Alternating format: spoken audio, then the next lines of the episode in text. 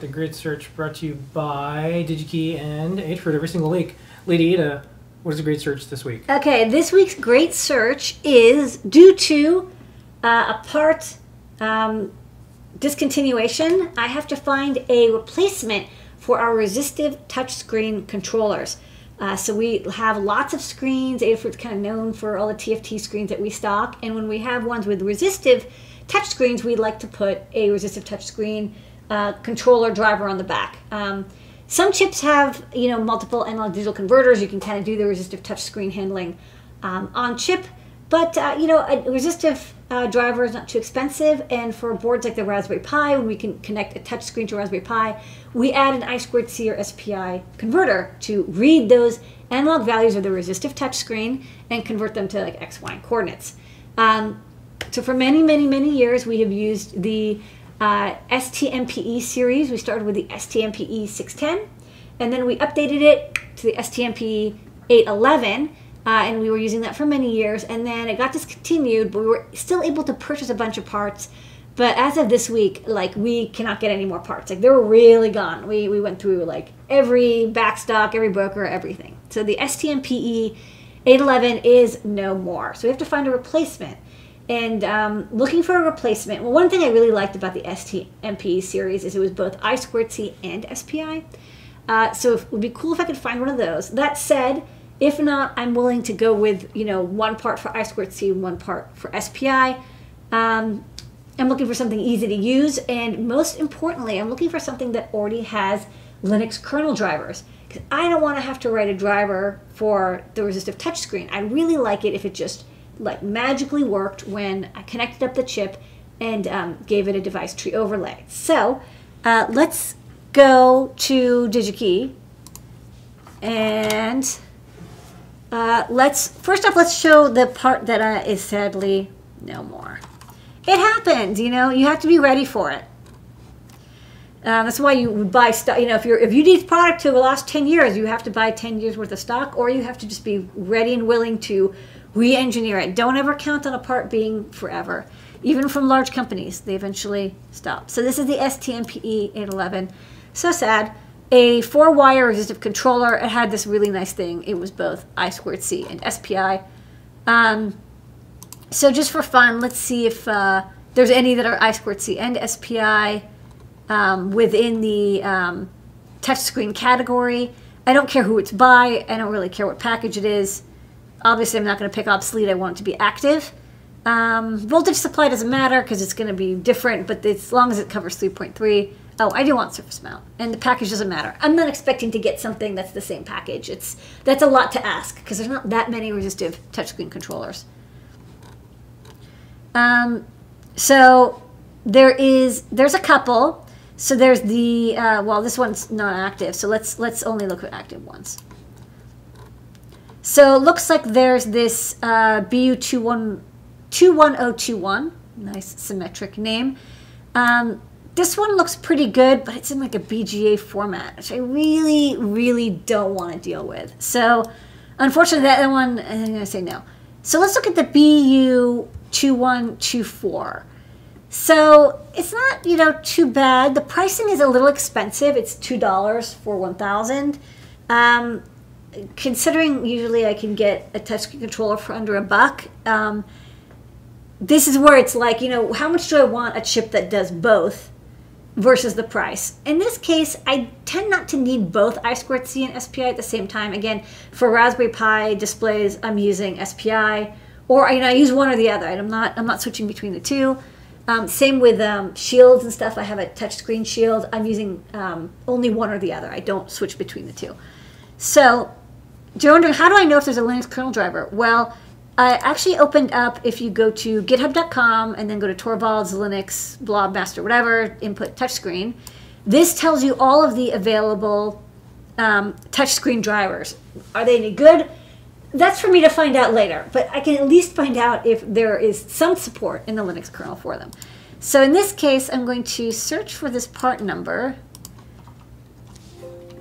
and see if anything comes up. Uh, unfortunately, nothing has come up. So I start deleting some characters. So it looks like the 21029 is supported. This is the 21024. So it might work, but you know, it's not it's not guaranteed. And let's see. There's the oh, here it is, the 21024. Okay, so this one is supported, so that's cool. So this is a this is an option um, for me to look at, is just nice and positive. Again, you have to be careful about your search because it was the is a dash 24 so you just delete characters off of the end when you do the search until you find one that's close and then sometimes it also supports the variants um, so yeah that's what you got. The 029 023 24 so that's cool. So this is supported. The price is a little bit high but i know that it's available. It's also only 8 bit which i feel like i could get more bits for two bucks uh, but maybe you know they're just like, hey, you know, if you're desperate for something that does I squared C and SPI, this is this is it. This is the only option you got. That's not BGA and it still exists. All right, so let's go back and keep looking. Um, so let's get rid of interface. Um, and let's uh, so we still have active only. And now remember, I really, I really don't want to deal with BGA. It's always, I mean, like I'm not against it, but like, let's not, right? Yeah. It's my preference. So let's um, let's look through all these packages and remove ones that I don't want. So DFN is okay. I don't want BGA or chip scale or WLCSP, which is also chip scale. QFNs are okay. QSOPs are okay. SOPs are okay. I don't want uh, CSP again, chip scale. I don't want QFN, QFN. That's okay. More QFN, SOP, QFN, no BGA, QFN, TSOPs. I'll go up to 32 Q TSUP, but 64 QFP is ridiculous. I'm not going to take that. That's too big. All right, so I got rid of the BGAs. So that at least I'm not going to get any parts that I'm totally unwilling to use. I'm also going to look at um, normally stocking. So I'm only looking at ones that are that are around. Um, so to start, I'm actually going to look at. Um, so I, I'll tell you something just to watch out for. So normally I would search for like interface, but I noticed that there's like I2S here and then some say serial, but when they say serial, they mean SPI. So I think I'm going to like I, I, I will acknowledge that there's this interface selector box, but I don't completely want to use it because I'm not sure what serial means in this case. It's kind of obscure. Is it UR? Is it SPI? You know, who knows? Like, why is I2S in there? So I'm going to leave that be. Um, next up, I'm going to, so there's nothing really else all of these are within the voltage ranges I can use. I don't really care about the current supply or the operating temperature. Again, the packages are okay. Voltage reference, you know, I'll, I'll deal with it. Um, I kind of don't want tube, but I'm not willing yet to say no tubes. So instead, I'm going to just uh, do my classic search by price. And um, I see immediately like there's some super cheap ones up here. And I kind of like, oh, I've got the, the Rochester. Let me exclude the, the Marketplace ones. So I look at only, because the Marketplace are going to get the same thing but sold under different names. So removing that, I'm only getting lots of TI parts. Looks like TI, Semtech, analog devices do a couple, but you know, the prices start getting really high again. It's like, you know, $4 per. Let me look at prices at 1000 so I can I can honestly compare these.